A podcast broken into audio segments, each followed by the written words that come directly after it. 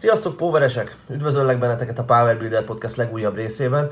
Ahogyan megszokhattátok a házigazdátok, ma is én vagyok Vitman Zsolt, és a mai részben Susa Dávid póveressel, erőemelő versenyzővel és edzővel uh, hallgathatok egy interjút. Miért is szeretem a Dávidot meghívni a, a Power Builder podcastba, ugye most már talán negyedik alkalommal uh, volt ő a vendégem így az évek alatt. Uh, több okból is azt gondolom, hogy egyrészt Dávid egy olyan sportoló, akit minden póveresnek érdemes követni itthon, és egy csomó mindent tudtok tőle tanulni. A mentalitása példaértékű, és, és amiket tapasztal az edzéseiben, és amiket, amiket a tanítványnak ő is próbál átadni, abból, abból, abból csak tanulni lehet. illetve nagyon-nagyon sokat fejlődött az évek alatt, és azt gondolom, hogy, hogy, hogy ez is egy tök motiváló dolog lehet. Nem a legjobb genetikával rendelkező sportoló, tehát ő is tudja, hogy sosem lesz világbajnok, viszont pont most olvastam tőle egy posztot, hogy néhány éve 150 volt a guggolás maxa, most pedig már arra egy 100 kilót rárakott, sőt többet is. Tehát, tehát na, azt gondolom, hogy motiváló jelenség a Dávid a magyar erőemelésben és ezen kívül tök jó gondolatai vannak az edzésről, és szeretek vele szakmázni, és időről időre ezért szeretem őt meghívni. Most már viszonylag régen volt a vendégem itt a podcastban a Dávid, és ezért szerettem volna, hogy egy picit meséljen arról, hogy a 2020-as év hogy sikerült neki.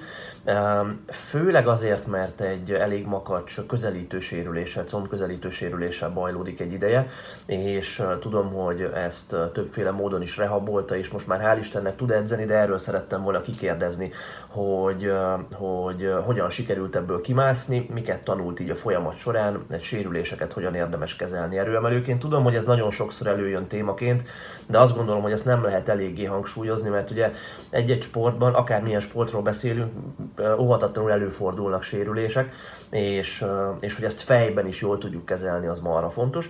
Szóval beszélgettünk erről Dáviddal, aztán beszélgettünk egy olyan dologról, amivel én, amiről én már nagyon régóta szerettem volna vele uh, néhány szót váltani, ez pedig a vegán étkezés. Uh, Dávid most már néhány éve uh, növényi alapú táplálkozást folytat, és ahogy látszik, szépen erősödik, izmosodik így is.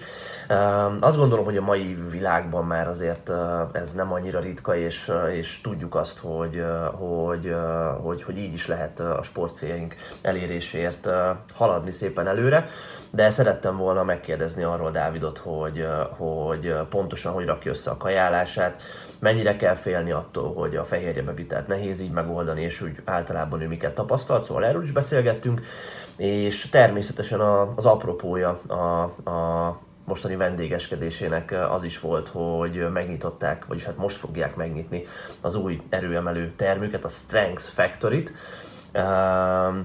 ami gyakorlatilag Budapest első olyan terme lesz, ami egy, egy open, egy nyitott bárki számára hozzáférhető profi erőemelő terem. Szóval, szóval erről is szerettem volna vele beszélgetni.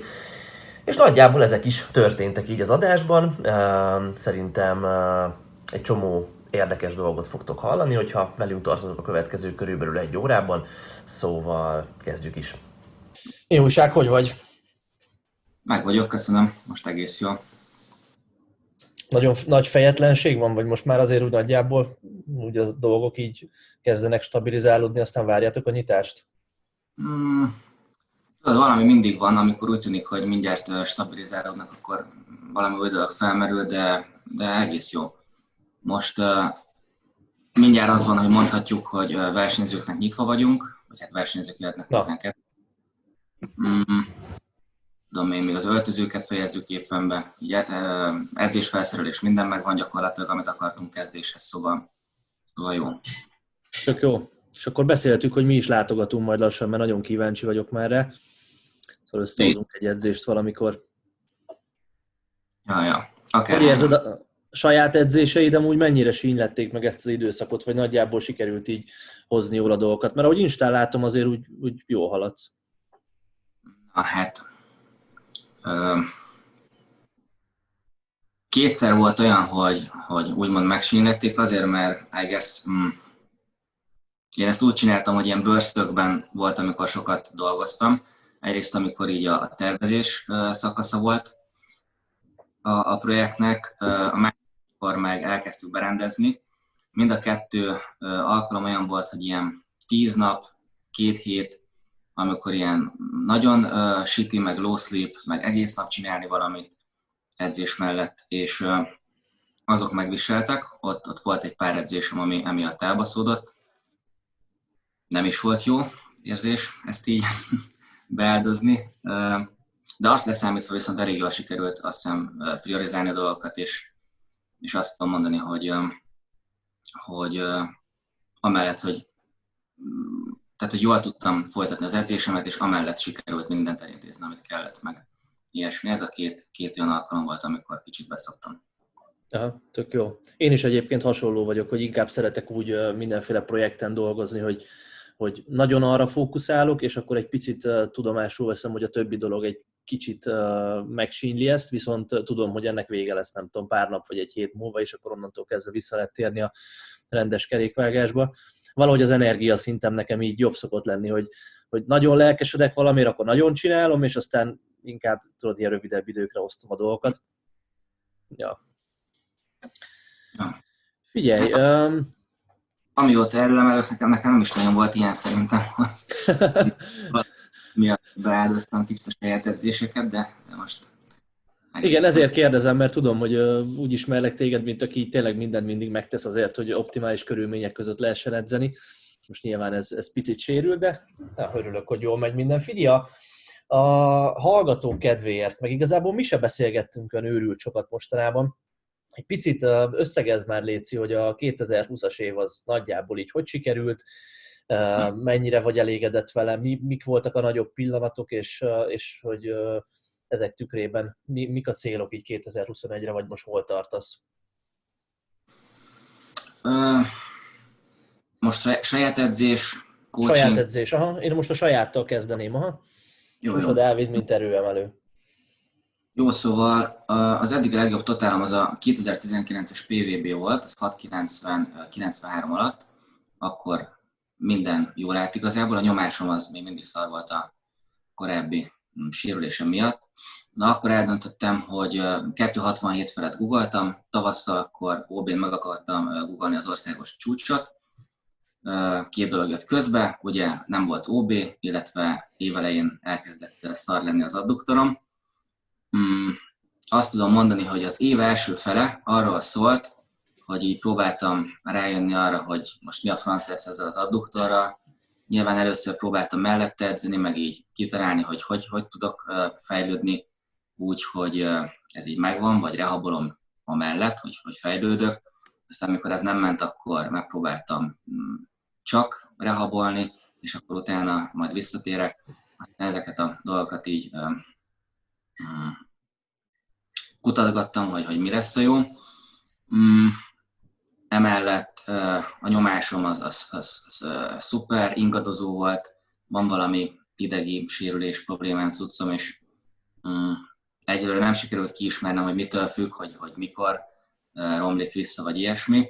Tehát ez a része, vagy ez konkrétan még mindig fennáll, most éppen OB óta, tehát most már lassan négy hónapja nem volt visszaesés, de, de ja, az év nagy részében ez is olyan volt, amivel így próbálkoztam belőni, hogy most azért romlik vissza, mert túlerőltetem, vagy, vagy tényleg random, vagy volumen, vagy intenzitás, tök mindegy. Hmm.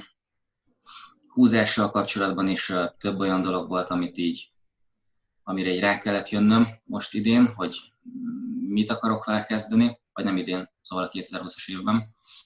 Hmm Ja, ez volt igazából a, a, az első fele. A második fele, ugye, amikor kiderült, hogy, hogy akkor lesz OB, meg mikor lesz, mm, úgy döntöttem, hogy, hogy bekészülök rá. Mm, azt az úgy sikerült, ahogy nem is uh, érdemes szerintem róla túl sokat beszélni. Amit kiemelnék még az az, hogy így év végére tudom azt mondani, hogy, hogy uh, eléggé letisztult szerintem, hogy mit kell most csinálnom ahhoz, hogy, hogy előrébb tudjak lépni, és, és ja, most ennek a, a folyamata van éppen, viszont az egész, egész évem erről szólt, hogy sikeresnek mondanám, vagy nem, az tudod, ilyen klasszik uh, yes and no dolog, mert tanultam pár dolgot magammal kapcsolatban, meg, meg kiderült pár dolog, ugyanakkor az erőemelő összetettem szó szerint egy kilót nem nőtt, vagy ha lehet, akkor romlott. Úgyhogy, úgyhogy yes and no. Mm, azzal kapcsolatban magabiztos vagyok, hogy, hogy, hogy merre meg hogyan akarok haladni. Mm, meg nem gondolom, hogy, hogy nagyokat hibáztam, vagy egyáltalán hibáztam volna. This is process. Úgyhogy ja, azt hiszem ezt tudnám mondani így hirtelen. Igen, az jutott most eszembe, hogy amikor a, az OB-t kiírták szeptemberre, és kijött a nevezési lista, akkor feltűnt ott a neved, és akkor ott többen meglepődtünk, hogy micsoda, a Dávid mégis indul, mert hogy ugye pont akkor volt, talán akkor volt éppen az a váltás az edzésédben, amikor azt mondtad, hogy na jó, akkor mostantól tényleg rehabolom most már a, a mhm. közelítőmet, mert hogy ja, kb. akkora tehető ez, hogy már nem is akartál annyira rendesen edzeni, hanem azt mondod, hogy na jó, most tényleg ennek véget vetünk, és akkor írták ki az óbét, és mégis így döntöttél, és akkor én tudom azt, hogy volt ennek negatív visszhangja is, pár amennyire a kis magyar erőemelő életben lehet visszhangja bárminek. Sokan mondták, hogy nézd meg, bazd meg ez a Dávid, ez teljesen hülye, szét akarja baszni magát, sérült, és így akar indulni versenyen, meg minden. Én akkor írtam erről a PVB klubba annyit, hogy, hogy én tökre becsültem benned azt, hogy becsülöm benned azt, hogy így is elindultál, és hogy, hogy félre tudtad tenni ezeket a dolgokat, és tudtad nyilván, hogy nem fogsz ott egy világmegváltó teljesítményt hozni. De azért azt gondolom, ahhoz képest egészen jó számokat sikerült hozni, hogy milyen körülmények voltak. Tehát mit, mit gondolsz erről, vagy, vagy hogy vagy ezzel az egésszel? Mit tanultál erről így, így a sérülés mentális oldalának a kezeléséről? Ja, emlékszem arra, amit írtál, mm, fasza is volt. Azt tudom mondani, hogy két dolog. két dolog. Az egyik az, hogy hogy bele lehetne menni ilyen, ilyen oldalába a dolgoknak, vagy, vagy ilyesmi, hogy you know, bármelyik nap meghalhatunk, vagy ilyesmi, nem akarok várni a tökéletes versenyre, vagy amikor minden jó. Ezt a sportot csinálom, ezeket a versenyeket tartom szem előtt, és nekem kicsit olyan a mindsetem, hogy ha túl könnyen mm, hozok engedményeket, vagy ilyesmi, akkor elvesztem azt, ami, ami azt gondolom az egyik erősségem, és ez egyszerűen még nem ütötte meg azt a mércét, amikor azt mondtam, hogy, hogy jó, akkor ezt most elengedem, és itt térnék át a másik dologra, hogy persze így kívülről rosszul néz ki, vagy ilyesmi, hogy sérültem bekészülni, vagy ilyenek, de azt ilyen tök józanul mm, felmértem meg, meg azt gondoltam, hogy ebben nem lesz benne az, hogy most én komolyabban lesérülök, elszakad az adduktorom, vagy ilyesmi, hanem az volt a, a teljesen ja, józan, meg, meg ilyen nem tudom, szakmai véleményem, hogy legrosszabb esetben kis idővel hátráltatom a, a, a, a full, a teljes rehabot.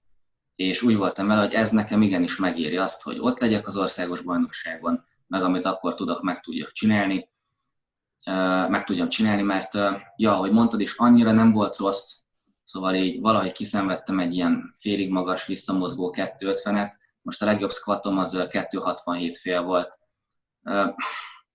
Szóval így annyira nem volt szörnyű, mm. és ja, így összességében nekem megérte.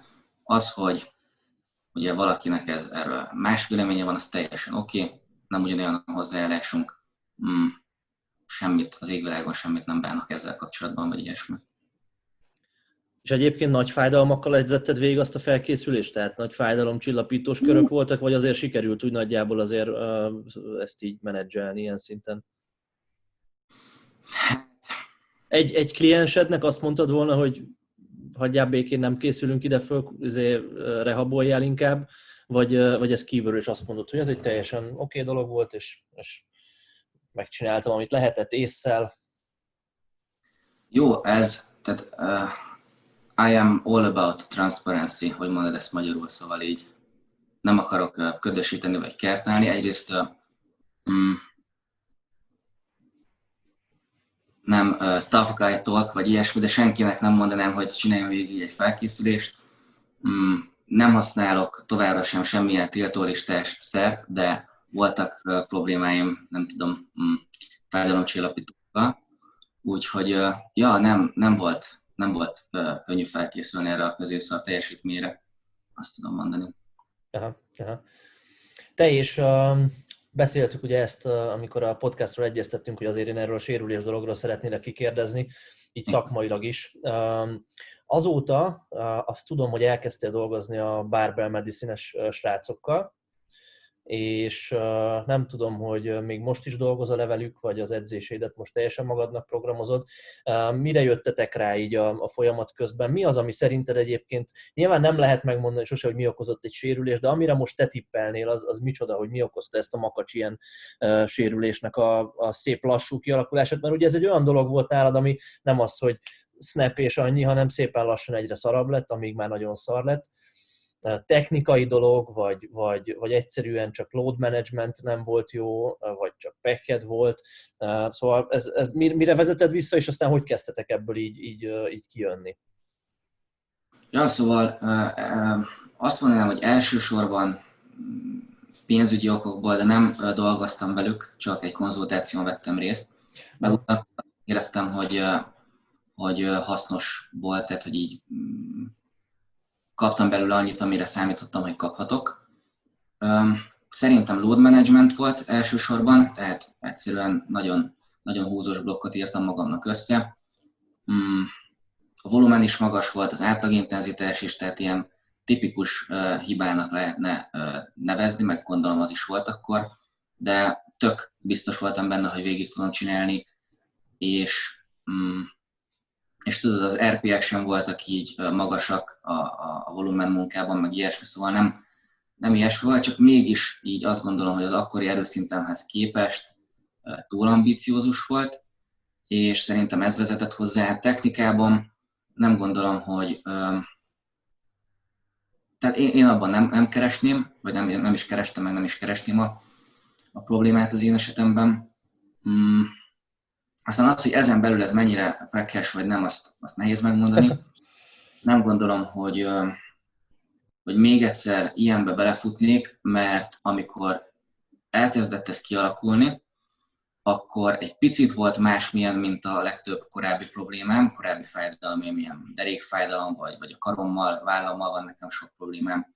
Tehát egy picit volt másmilyen, mint azok, de mégis eléggé hasonló ahhoz, hogy azt gondoljam, hogy úgy fogom ezt is menedzselni, mint azokat.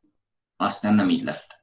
De most már szerintem felismerném, hogy oké, okay, ez egy ilyen fajta probléma, nem akarom, hogy ez, ez oda vezessen, úgyhogy, úgyhogy ja, igen, ez ez. Mm. Ami meg a rehabot illeti, ott kaptam egyrészt gyakorlatokat is, de inkább az volt nekem a, a fontos a barbell medicine kapcsolatban, hogy így fejemben így úgy helyre tettünk, hogy így ja, akkor ne azt, azt gondoljam, hogy az olyasmi, amit hogyha nem erőltetem három hétig, vagy, vagy alig edzek, akkor majd kipihenem, hanem ide egy kicsit más, más approach kell. Nem, mint hogyha amúgy a pihentetés lenne az alap approachom, csak több hónapnyi szarakodás után azért gondolom felmerül a legtöbb emberben, de most már nem fog, gondolom, mert uh, ja, szóval nem, nem az volt. Uh, mert szalag probléma volt ez, nem? Hmm. Vagy fele tudja? Igen, tehát az, hogy, hogy pontosan mi azt uh, ilyen tendonitis, vagy ilyesmi ja. maradtunk a, velük, úgyhogy hogy valószínűleg az, meg úgy nagyon sok minden arra utal, szóval, ja. És azt meg végül is terhelni kell, hogy, az, hogy a vérellátás kicsit jobb legyen, és hogy gyógyuljon gyorsabban. És nálad is akkor ez volt ezek szerint hogy, hogy milyen, milyen instrukciókat kaptál, hogy nem tudom, azt szokták mondani, hogy tízes skálán mennyire fájhat, szetről szetre ne legyen rosszabb, de ne is várd azt, hogy nem fáj, meg, meg ilyen szempontból mit, mit próbáltál követni, csak hát, ha ez ja. tanulságos lehet másoknak. Igen, ez, ez szerintem szuper nehéz dolog, mert nem mindegy, szóval szuper nehéz dolog. Ilyen pain ceiling, tehát ilyen fájdalom, mm, you help? Ja határ, vagy igen, hat... szöbb, nem tudom, igen.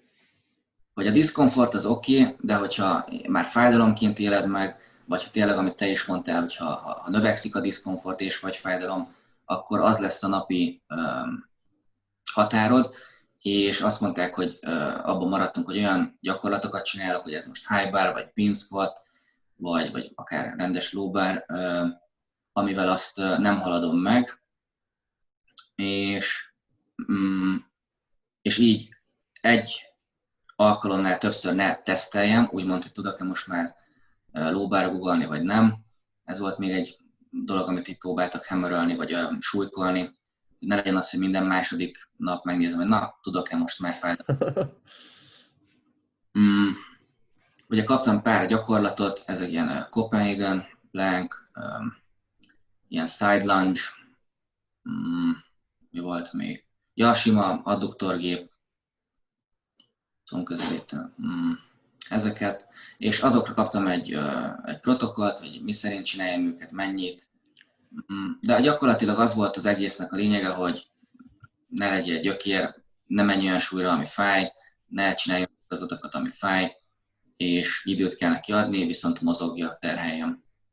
Ja, igen. És akkor ezek szerint a high bar az neked kevésbé hozza elő ezt a problémát, tehát azt jobban tudod terhelni most. Ja, most az van, hogy ugye OB óta csak highbarozok, emelt sarkú cipőben, és az olyan, hogy így melegítés közben érzem, hogy ott van, edzés közben nem annyira, utána minimálisan, viszont OB után ugye nagyon rossz állapotban voltam, utána egy pár hét alatt így highbar mellett teljesen, mm, tehát sokat javult, szinte olyan szintre lement, hogy vannak tünetment, vagy voltak tünetmentes napjaim, mm, egy-egy nehezebb edzés, nehezebb súly után van az, hogy másnap mondjuk érzi. A lényeg az, hogy high bar mellett javult, gyógyult, és most abban a stádiumban van, hogy, hogy még érzem, hogy nem százszerzalékos, de szerintem már nagyon közel vagyok ahhoz, hogy tudjak rendesen legalább heti egyszer lóbár edzéseket végezni. Most amúgy pont jövő héttől kezdem majd ezt azt el, hogy egy nagyon chill weekly single-re azért felmegyek, Mm, de, de még azért akarok neki adni pár hetet, mire rendesen akarom csinálni. Szerintem annyira van még szüksége, hogy, hogy, hogy jó legyen. És ezt mindezt akkor úgy, hogy, hogy a high bar-t azt baszattam, meg, meg belszkvatolni is elég sokat belszkvatolok, és ezek mellett tud javulni a tudat. Úgy általánosságban két dolog jutott eszembe, hogy egyrészt a belt az bármilyen hasonló ilyen, ilyen csípő, hajlító parája van az embernek, én azt veszem észre, nem szokta elő, vagy nem szokta rosszabbá tenni ezt, vagy akár nem is okoz fájdalmat egyáltalán. És, és ja, ez egy ilyen, egy ilyen jó kis körüledzési módszere lehet ennek. A másik dolog meg, hogy mondod ezt a Copenhagen planket, vagy én adduktor planknek szoktam hívni, ez mostanában ilyen nagyon, nagyon divatos dolog, nem? Én azt látom, hogy egyre többen csinálják, és én, én azt mindenképpen tapasztaltam, hogy, hogy a, talán a válsérülés uh, szokott a leggyakoribb sérülés uh, típus lenni uh, póvereseknél, vagy válfájás, válfájdalomnak a kialakulása. Én így ezt tenném első helyre, de második helyre mindenképp oda tenném a, a, ezt a közelítő, hajlító húzódásokat, meg ilyesmi. Uh, vagy én, én kifejezetten sokkal találkozom, aztán lehet azért, mert uh, én is hajlamos vagyok ott sérülni, és ezt egy picit így nyilván mindig olyan, olyan, olyan szemüvegen keresztül nézem a, külvilágot is, amit magamon tapasztalok, de hogy, hogy, hogy a kifejezetten izolált kvázi közelítő munka, és az izoláltabb hajlító munka az egyre több sikeres póveresnek a programjában én azt látom, hogy szerepel manapság.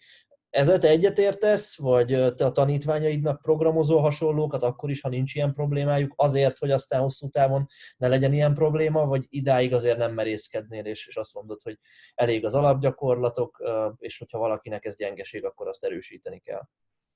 Mm, mind a két, minden két dolog tűnt fel, amit mondtál, mind a kettővel egyetértek azzal is, hogy, hogy egyre több embernél lehetni, meg amúgy azzal is, hogy, hogy megéri csinálni, és ja, szoktam is most már, igen, így azt mondom én is, amiket tapasztaltam, meg amiket látok másoknál, meg ezek ugye azért viszonylag low effort dolgok, szóval már csak ilyen miért ne alapon is sokszor elfér egy edzésprogramban. Úgyhogy, úgyhogy ja, szoktam igen, írni. Pont, pont a Barbell medicine láttam, hogy egy ilyen, na, de gyorsan akartam mondani, hogy hívják ezt a a glute raise progressziót, hogy hétről hétre hogy erősíts meg szépen a hajlítódat, hogy aztán sérülésmentes legyen, és ők úgy látom, hogy elég nagy proponensei annak, hogy hetente akár többször is direktben az ember dolgozzon így a, ezeken az izmokon. Hajlítóra te egyébként így szoktál külön edzetni embereket, ilyen izolációsabb dolgokkal? Mm, inkább csak, tehát mondjuk ilyen, igen, de de egyrészt nem mindenkinél lehet, hogy kéne többet, kicsit több embernek írni, mm, meg nem, nem kifejezetten a, vagy ebből a célból, ezzel a célzattal. Mm. Ja. Aha.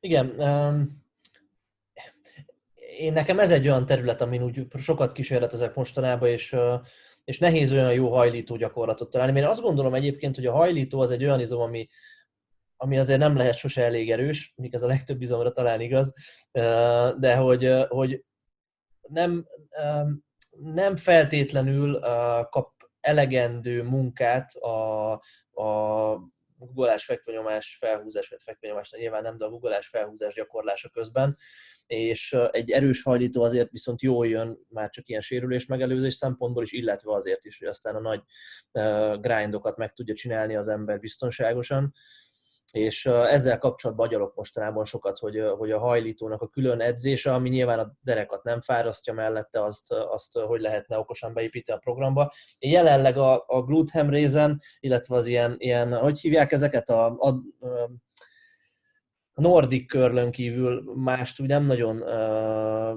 ö, szoktam alkalmazni, mert már egy román felhúzás is olyan, hogy persze a derekat terheli valamennyire, egykezesekkel végzett román felhúzás talán még, ami, amit én szeretek. Neked van valami hasonló ilyen, nem tudom, elképzelésed, vagy, vagy, vagy bevált dolog ezzel kapcsolatban, vagy nem gondolod, hogy ez annyira fontos lenne? Nem, most, ahogy így ezekről beszélsz, így, hogy mondjam, mm, feldobom annak lehetőségét, hogy ez olyasmi lehet, amivel nem foglalkozok eléggé, vagy nem foglalkoztam eléggé.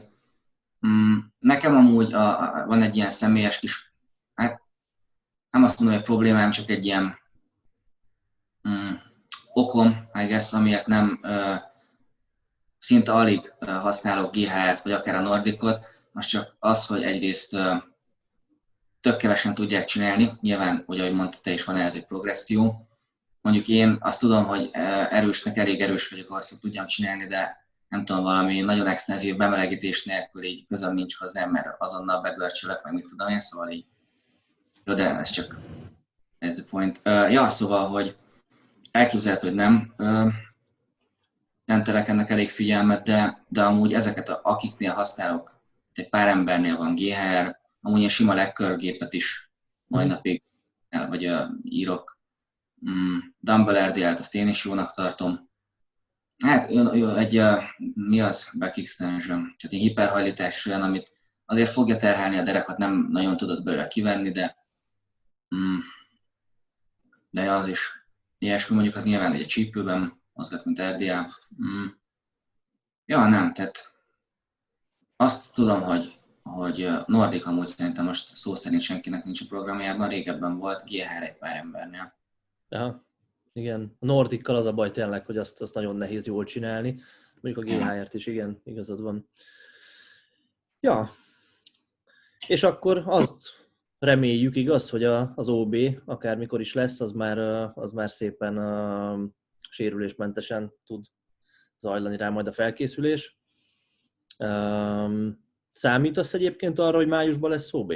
Vagy ti most hogy matekoltok ezzel? Mert nyilván senki se tudja, csak az, az van a fejed így hátuljában, hogy hú, azért akkora készen kell lenni, vagy, vagy azt gondolod, hogy inkább ez nem is esélyes? Uh, hát én most olyan uh stádiumban vagyok, meg fogom magam tartani, hogy azt mondják, hogy nem tudom, két hónap, vagy igen, két hónap múlva verseny van, akkor tudjak versenyezni. Mm, hát egy, ezt nyilván bármikor tud versenyezni az ember, csak úgy, hogy normálisan be is tudjak készülni, de az én véleményem az, hogy, hogy nyár eleje közepe az, ami realisztikus lehet. Nem hiszem, hogy egy május meg fog történni. Mm, szóval, hogyha valami van így a, a, a fejemben, hátul, akkor az, az nekem az, Ja. de bár akkor I will make it happen. Még nekem amúgy egy csomó dolog kérdéses most, így bekészüléssel kapcsolatban, ilyen súlykategóriától kezdve az, hogy, hogy így mm, mi az, ami esélyes lehet, ilyen, tudod, a personal gólok gyanánt, szóval sokban befolyásolja majd ezeket a döntéseket az, hogy mikor van, úgyhogy meglátjuk.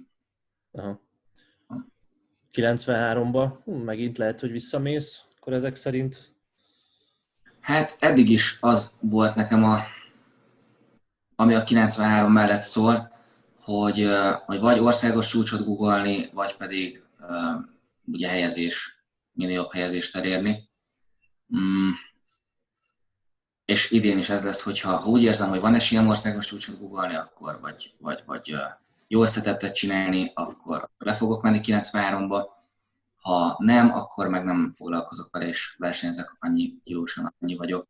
De tavaly is azért mentem le 93-ba, mert ugye, ahogy mondtam, a PVB-n 2019-ben 267 felett googoltam, az gyakorlatilag 6 kilóra van az országos csústól, szóval úgy voltam vele, hogy megkészülök faszra lesz. Aztán évközben is az volt, hogy nem volt egyértelmű számomra, hogy nem fogok tudni nem fogom tudni rehabolni az adduktort, és hogyha tudtam volna, és őszig van mondjuk három hónapom, ugyanúgy lett volna egy jó felkészülésem, lehet, hogy sikerül, tehát csak emiatt maradtam közel 93-hoz. Aha. Mennyi vagy most? Mm, 102 és fél kiló emberi hús. Aha. Akkor azért nem vagy olyan nagyon közel. Ja. Abszolút. Diétázni kéne. Nagyobbat nem is voltál még ennyi, vagy voltál, voltál ennyi mostanában? Vagy nem rémlik nekem, hogy 100 fölött itt mondtál? Jaj, amikor uh, 2019-ben OB-n, ott uh, 105-ben versenyeztem, de ott ilyen 101 volt szerintem a, a leg, uh, 101-101 fél a legmagasabb reggeli súlyom. Figyelj, és ezt annyira szépen átvezettük, hogy szerintem nem is volt ez a fejedben, meg nekem se, hogy erről is szeretnélek kérdezni. Testsúlyon keresztül a kaja témáról, hogy már tök régen mondtam neked, hogy figyelj Dávid, erről a vegán dologról kéne beszélni egy podcastba, mert hogy uh, nyilván hál' Istennek én azt mondom, egyre többen uh, uh, étkeznek uh, hasonlóan. Nem titkoltan én is vegetáriánus vagyok egy ideje, bár az nyilván tök más, de, de gondolkodom hasonló dolgokon, hogy hogy lehet fehérjét bevinni úgy, hogy az embernek a fejlődése az jó legyen, és közben az állati eredetű fehérjéket azért esetemben minimalizáljuk, esetben meg nyilván ilyen nincs is. És akkor, amikor ezt felvetettem neked, azt mondta, hogy persze szívesen beszélsz erről, de hogy nem biztos, hogy te vagy a jó példakép ebből a szempontból. De ettől függetlenül tök kíváncsi vagyok, hogy, hogy, hogy te hogy csinálod, mert abban biztos vagyok, hogy figyelsz arra, hogy meglegyenek a megfelelő aminosavak, meg minden, és a fejlődésed ne legyen rosszabb emiatt. Szóval, hogy táplálkozik egy vegán póveres? Ja, jó. Volt egy viszonylag nagy változtatásom amúgy az elmúlt, hát lassan két hónap, nem, még nincs két hónap, egy, egy hónap kb. Azaz pedig az, hogy emeltem a fehérje bevitelemem. Szóval eddig is úgy voltam, hogy, hogy nem, tehát hogy, na mindegy, kezdem az elején. Szóval ilyen testsúly 2, 2,1 ilyesmi fehérjéket ettem, ami ugye a, a legtöbb recommendation szerint vegán mi az étkezés mellett, vagy hát növényi alapú étkezés mellett nem lesz ideális, mert pont azért az aminósavakkal, meg ilyesmi ne legyen baj, azt szokták mondani, hogy ajánlott egy kicsit többet enni annál, ami ilyen good requirement for uh, annak, aki mindent teszik, vagy állati eredetű fehérjét is eszik. Na most azért nem ettem többet, mert úgy éreztem, hogy fejlődök mind erőben, mind testkompozícióban évről évre. Tehát úgy voltam vele, hogy és ja, szóval, hogy nem olyan könnyű, tehát ezt nem fogom azt mondani, hogy könnyű, magas fejre bevitelő étkezést mm, folytatni növényi eredetű táplálkozás mellett. Úgyhogy az volt az, ami, amit úgy kényelmesen meg tudtam enni, úgy voltam vele, egy jók az eredményeim, szóval azt, azt tartottam. És akkor most emeltem ezt meg nem olyan régen, és mm, igazából nem, nem, egy, nem volt egy húzós lépés, vagy ilyesmi, de, de azt gondolom, hogy, hogy ez, ez, ez jó ötlet volt. Meglátom majd, hogy tudok-e olyan következést levonni, hogy most látom, hogy ennek volt haszna, volt előnye, de nem, nem tehát úgy tervezem, hogy nem térek már vissza alacsonyabb fehérje bevételre. Meglátjuk. Mm. Nem is tudom, hogy volt-e kérdés. Miből viszed be ezt a sok fehérjét? Ja, ja, szóval az, ami miatt azt mondtam, hogy talán nem vagyok egy kifejezetten jó példa, hogy nekem így, persze igaz, hogy más embereknek is lehetnek ilyen szempontjai, hogy kényelem. Mm, szóval én viszonylag sok fehérjeport iszok, napi ilyen 80 grammot, mm, vagy valamikor százat. Mármint nem annyi fehérjét, fehérjeporból, hanem annyi port. Mm, azon kívül tofu teszek, mostanában majdnem mm, vannak ilyen most már szuper elérhető legtöbb boltban mindenféle vegán húskészítmény, ilyen fék húskészítmény, az is majdnem minden nap előfordul a, a kajálásomban. Mostanában mondjuk kevésbé, mert uh, I have no money since we opened the gym, úgyhogy és nem olcsó dolgok. Um, um, és amúgy, ja, amúgy az a vicces, hogy nagyjából ennyi, és minden egyéb az meg az ilyen um, olyan dolgokból jön össze, amiket így ugye eszik az ember, ilyen tészta, rizs, meg akármi, liszt. És most ilyen 230 fehérjéket eszek, 4000 kalória mellett, és ezek a, a forrásaim. Zöldséget amúgy én, én keveset eszek, azért mert um, nem, nem könnyű nekem ezt a kalóriabevitelt érdekes módon. Franc se gondolta volna ezt, amikor 83 kiló voltam, hogy lesz olyan, hogy nem tudok eleget enni, vagy ilyesmi. Szóval ez se olyan könnyű megenni, úgyhogy a zöldségbevitelem az, az minimális, az se, az se ideális, szóval azt sem mondom, hogy hogy követendő mm, gyümölcsöt azért valamennyit eszek, ha bár ugye a, a fruktóz az szörnyű, mint tudjuk most Az, az, az borzasztó, tehát hogy én nem is tudom, hogy emberek hogy tudnak fruktózt tenni. Igen. Sorry. Um, mi van még, amit érdemes ezzel kapcsolatban? Hmm. Nem tudom, valami kérdés? Aha. Figyelj, uh, igazából uh, a, szóval olyan nagyon világmegváltó dolgot nem mondtál nyilván ezzel kapcsolatban, mert nem is nagyon lehet. Ez számomra azt mutatja, hogy azért nem annyira nagyon-nagyon nehéz bevinni megfelelő mennyiségű fehérjét, mert nem arról van szó, hogy hú, arról azon kell gondolkozni, hogy hogy csináljak olyan kajákat, hogy még benne, meg búza siker, meg mit tudom én. Tehát, hogy, hogy nem feltétlenül kell ezt ennyire túlagyalni, úgy látom, és be tudsz vinni elég fehérjét. Milyen fehérje port iszol? Mi az, ami uh, neked bejött ilyen vegánok közül? Ja, ja a, a Jim Beamnek a, a Vegan Blend az, amit így ízre is olyan, amit így szerintem még a vegán fejrék közül ihatóbb. Wild jött, by the way. Um, meg a, a szója proteinjüket, proteinjüket is használom, de azt inkább azt nem szoktam inni, mert szerintem nem túl jól oldódik, hanem palacsintába vagy, vagy zabba, ilyesmibe keverve illetve a, a MyProteinnek is van, nekik szója, szója protonjuk van, ami, amit szoktam inni, és ami egész jó. De mm, elég is próbáltam így random az idők során, de ezek maradtak meg, amiket így használok is. Aha.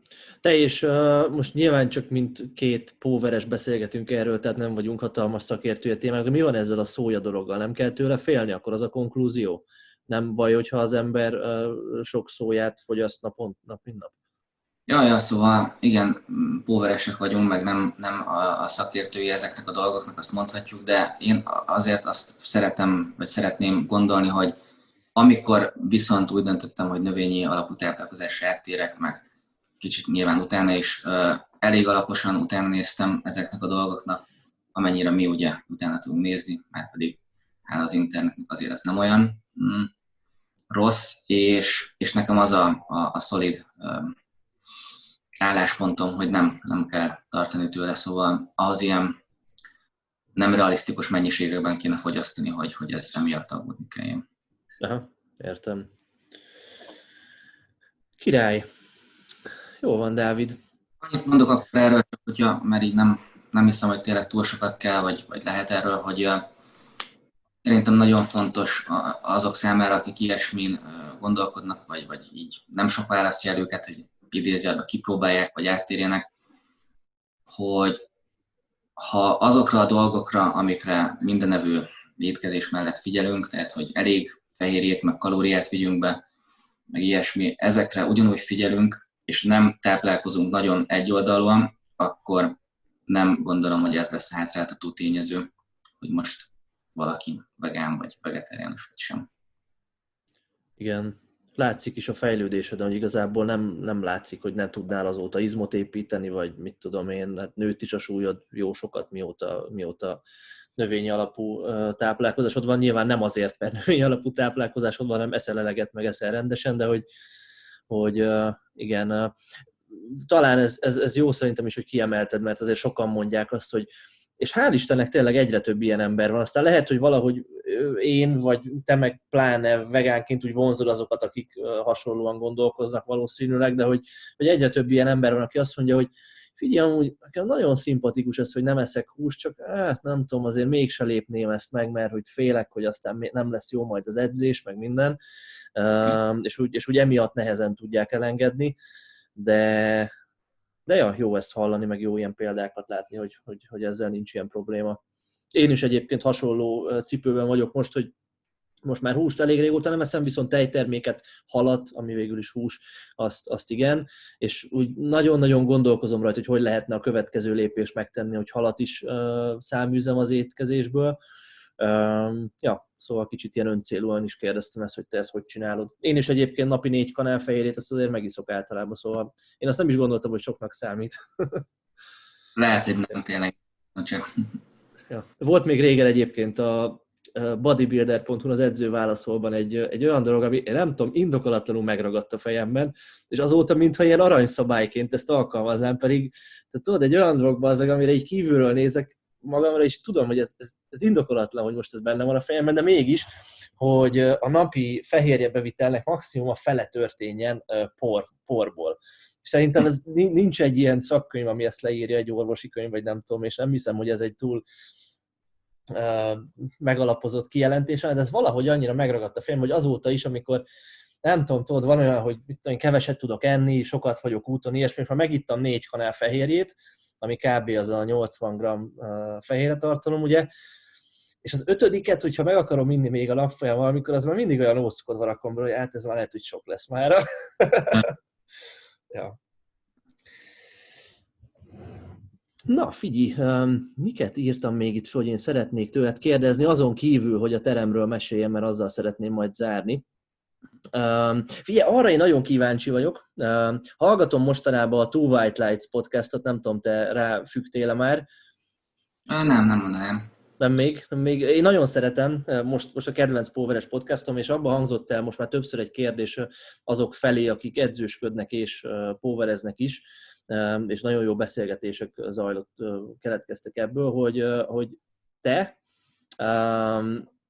inkább azt szeretnéd, hogy Susa Dávid, mint edző, vagy mint Susa Dávid, mint póveres vonulj be a köztudatba hosszú távon, és legyél sikeres. Melyik, Mhm. melyik az, ami, ami neked a jobb, jobban a célod? Valószínűleg mindkettő, de ha egyet kell választani, hogy, hogy állsz most ehhez? Uh, tehát nekem az én fejemben erre a válasz az, az egyértelmű, meg ilyen, tehát így, így ja, szóval nem kell rajta sokat gondolkodnom, hogy tudjam.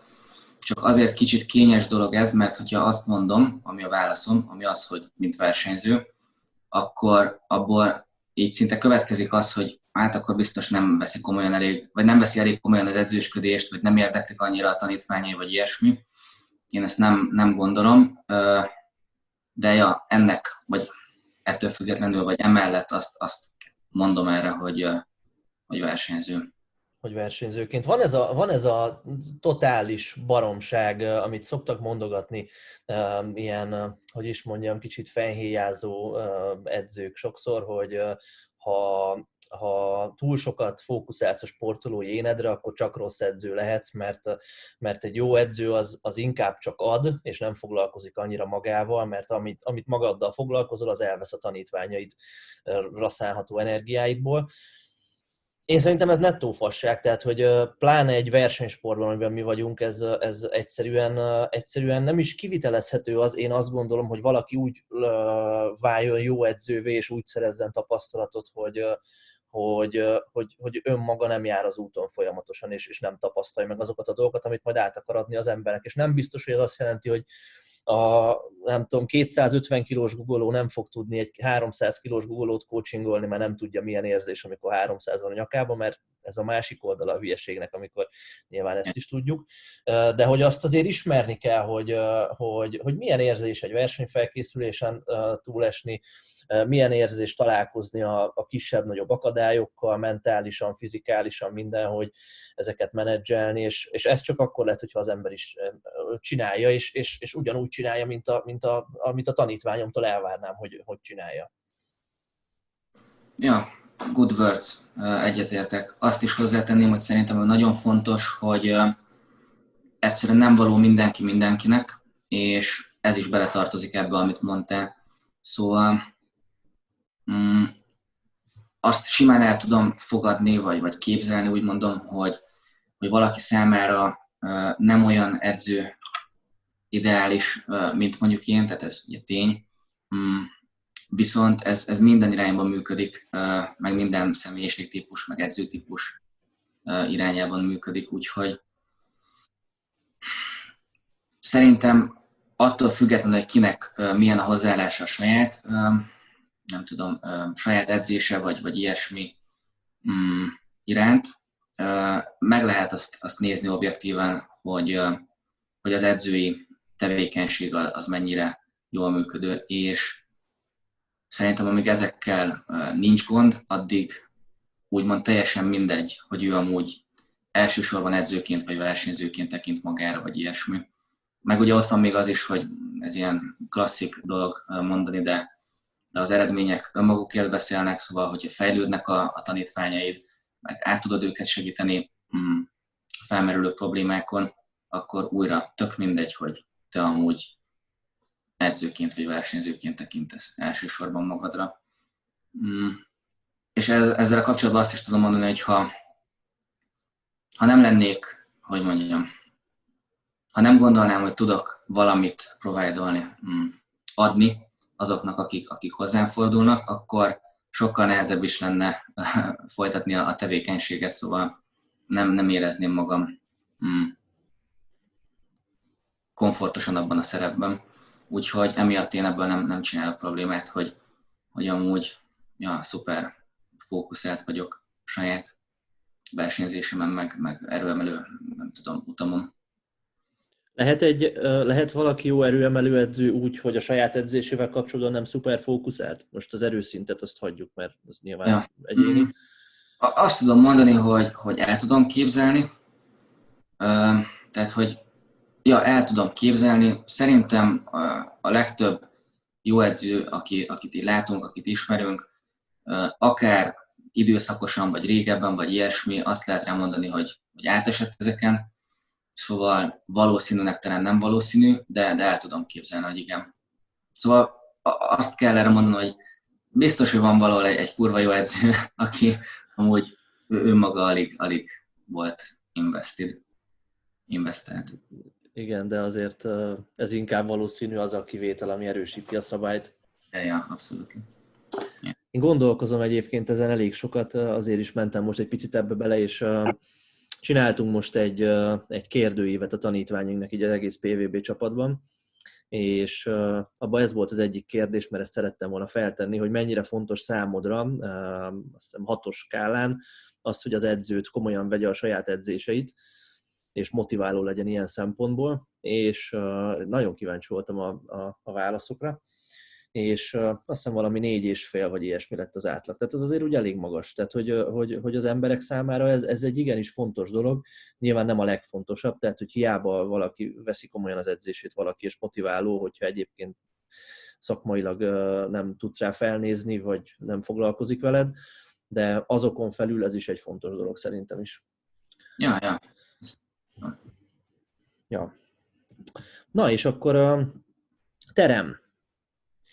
Hogy, hogy, hogy, hogy alakult ez az egész? Hogy jött? Mi beszélgettünk már egy picit ugye erről azért, meg én úgy talán valamennyire távolról egy picit így követtem azt, hogy, hogy mit csináltok, meg, meg egyeztettünk néha, meg minden, és tökre szorítottam, hogy összejöjjön ez az egész, és tök jó, hogy össze is jött. Rövid története mi a, mi a teremnek? Az volt az a rövid története, hogy a terem, ahol edzettünk, a Jim Suleiman edzettünk, az ugye pár embert jelent egy ilyen csapatot. Mm, néhány dolgot megváltoztatott, így a mm, eszköztárokat, meg, meg szabályzatot illetően, és úgy döntöttünk, vagy gondoltunk, gondoltuk, hogy onnantól kezdve már nem lesz ideális számunkra, és akkor felmerültek azok, hogy felmerült az, hogy akkor hova tudnánk átmenni. Nekem van, vagy volt, van ugye fel, saját felszerelésem, tárcsáim, versenytárcsáim, stb. És számot vetettünk, meg minden, és egyszer csak jött egy ilyen gondolat, hogy amúgy van egy csomó cuccunk, meg van egy-két ilyen mozgósítható pénz is, meg ismerőseink is van, hogy erre az így amúgy lehetséges lenne, csak így, így eszünkbe jutott, és akkor, akkor volt az első az, amit korábban említettem, ilyen időszak, amikor, amikor így nagyon ráfeküdtem, és ja, így, így tervezgettem, meg számolgattam, meg utána néztem dolgoknak, és úgy voltam vele, hogy ja, végül is igen, ez így papíron működhet, és akkor miért ne próbáljuk meg.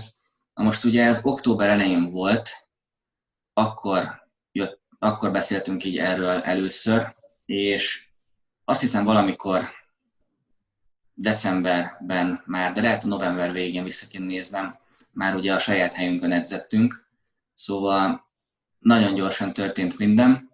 Brutál hmm. gyorsan egyébként teszem hozzá. Tehát én amikor így hallottam másoktól, meg veled is dumáltunk, és így mondtátok, hogy milyen tervek vannak, hogy mikorra lesz már milyen stádiumában a dolog, így néztem, hogy bazd meg, hát ez kurva gyorsan, de ezt nem is tudom, hogy lehetséges-e így. Ja. Hát nyilván ugye a, a, a tervezet, tervezethez képest késtünk, tehát így arról volt már hogy decemberben már megpróbálunk kinyitni, és valójában ez most fog megtörténni, szóval ez egy két hónapos csúszás, de így az, hogy ott lehet edzeni, meg, meg ott vannak a cuccaink, meg, meg van hely, meg ilyesmi, az, az ja, november vége, december elére megvalósult. Mm. Szerintem az, hogy milyen szempontok alapján lett így megtervezve, azt nem kell nagyon ecsetelnem, erőemelők vagyunk, olyan termet akartunk, akartam, ami, ami az erőemelők számára uh, ideális. És, és e-, ezen gondolatok mentén lett így minden felszerelés, meg elrendezés, stb. megtervezve. Mm, azt még azért így, tehát ez olyan dolog, amit amúgy tudom, hogy sok mindenkinek rossz véleménye lesz, meg lenne róla, meg így. Talán nem is sokan nem is beszélnének róla, de én nem, tehát én ezt egy tök jó dolognak tartom, amúgy a maga módján, hogy azt tudni kell erről az egész elképzelésről, vagy ilyesmi, hogy az elsődleges célja az az, hogy legyen egy ilyen hely, ahol tudnak edzeni az erőemelők, meg mi is nyilván, mm, és hogyha soha nem fog semmi pénzt hozni, akkor is, tehát az volt az alapkiinduló pont, hogyha nem lesz ebből pénze senkinek, akkor is csináljuk meg, megnyitjuk. Úgyhogy ja, ezek mentén a cél az, hogy túléljünk és tudjon lépni.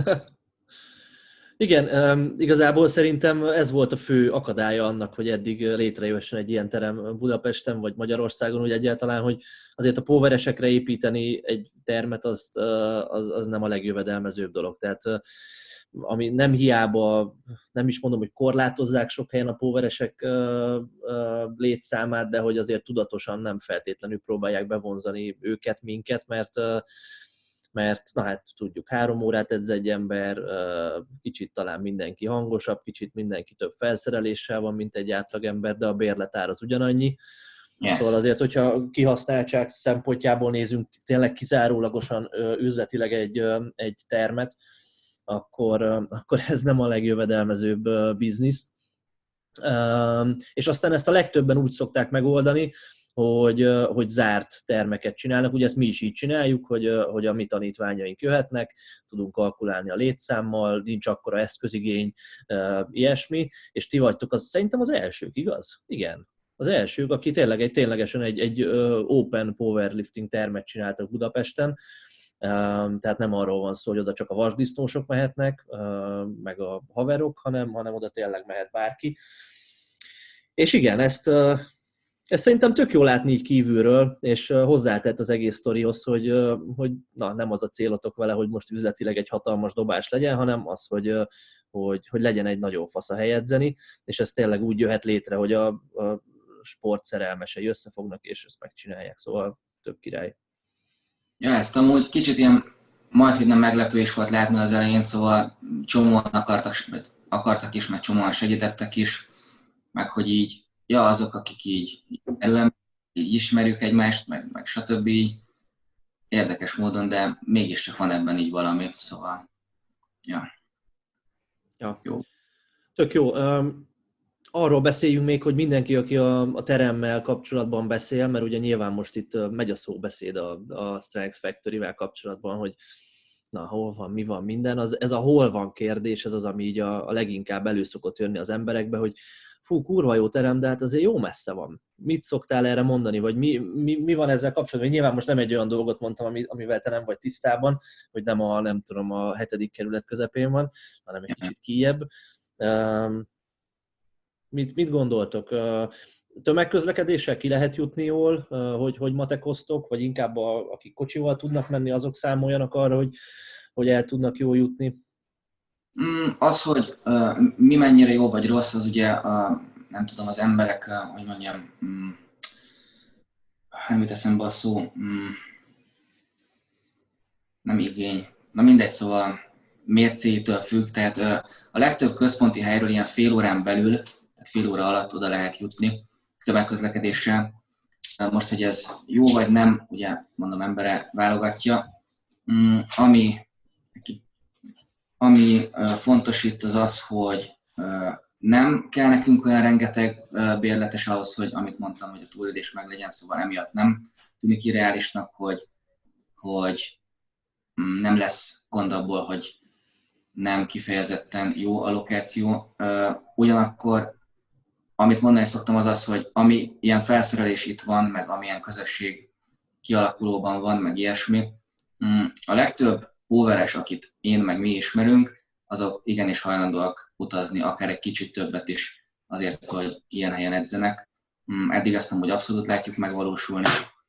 Mm, tehát, mert tudod, a, a legtöbb gymben, hogyha van is mondjuk versenyfelszerelés, vagy, vagy versenykeret, vagy ilyesmi, van ott egy, ami általában az erősebb versenyzők kisajátítják, vagy, vagy túl sokan akarnak ott liftelni, meg ilyesmi, na most ugye nálunk ilyesmiről nincs szó, és tök mindegy, hogy, hogy ki vagy, vagy hogy mennyire vagy erős, meg, meg honnan jössz, hogyha ha eljutsz hozzánk, akkor ott fogod tudni ja, a, a legjobb eszközökön, meg ilyesmi végezni az edzésedet, és csak úgymond remélem, hogy ez, ez elég embernek jelent majd eleget ahhoz, hogy ha kell, akkor utazzon egy kicsivel többet, mint mondjuk egy akármilyen edzőteremben. Ja, ja, biztos vagyok benne. Ez a fél óra amúgy tök jó hangzik, tehát az, azt gondolom, hogy, hogy, hogy aki komolyan gondolja ezt az egészet, az, az felül a buszra, vagy autóba, vagy akármi, és akkor rászállja ja. azt az időt. Ez. Ja, és akkor nyittok, azt mondod, mit is mondtál, mikor? Versenyzők számára? el van már, szóval azt mondom, hogy egy-két héten belül. Aha. Aztán meg a nagy közönség számára nyilván, amikor vége ennek a, ennek a hülyeségnek. Szuper, jó van. Összehozzuk a közös edzést, csináltok róla kis videóanyagot is majd a, ezekről az edzésekről, ott az elején meg lesz egy promózása, hogyha jól emlékszem, várhatnak majd ilyet a, a nézők, hallgatók. Hogyha kicsit szeretnének itt távolról belepillantani abba, hogy milyen, a, milyen az új edzőterem. Aztán, ja, én azt gondolom, hogy csak biztatni tudnánk most mindketten már arra minden póverest, hogy e felé haladjanak, hogy egy kisebb, nagyobb, amilyen termet tudnak, hogy, hogy annyira jó látni azt, hogy, hogy egyre több helyen lehet már tényleg hasonló módon edzeni, Magyarországon, szóval, szóval ez, ez szépen így én azt gondolom, hogy folytatódni fog. És hogy szokták mondani? Az ilyen konkurencia dolgokkal kapcsolatban, hogy minél magasabb a tenger szintje, annál magasabban úsznak a hajók, vagy valami ilyesmi szokott lenni, szóval én már Nem. olvastam ilyet. Nem Igen. szóval, szóval szépen, szépen nő a sport, és, és ez tök jó. Itthon. Ja, jó van, Dávid. Na, szerintem én ennyit szerettem volna mára. Oké. Um, aztán úgyis dumálunk, meg sok sikert kívánok tényleg a teremhez. Hallgatók közül remélem, hogy minél többen elnéznek majd legalább egy alkalomra, és, és aztán ennyi. Jó. Jó van. Köszi, Dávid! Én is köszönöm. Hello. Köszi, hogy itt voltatok, sziasztok!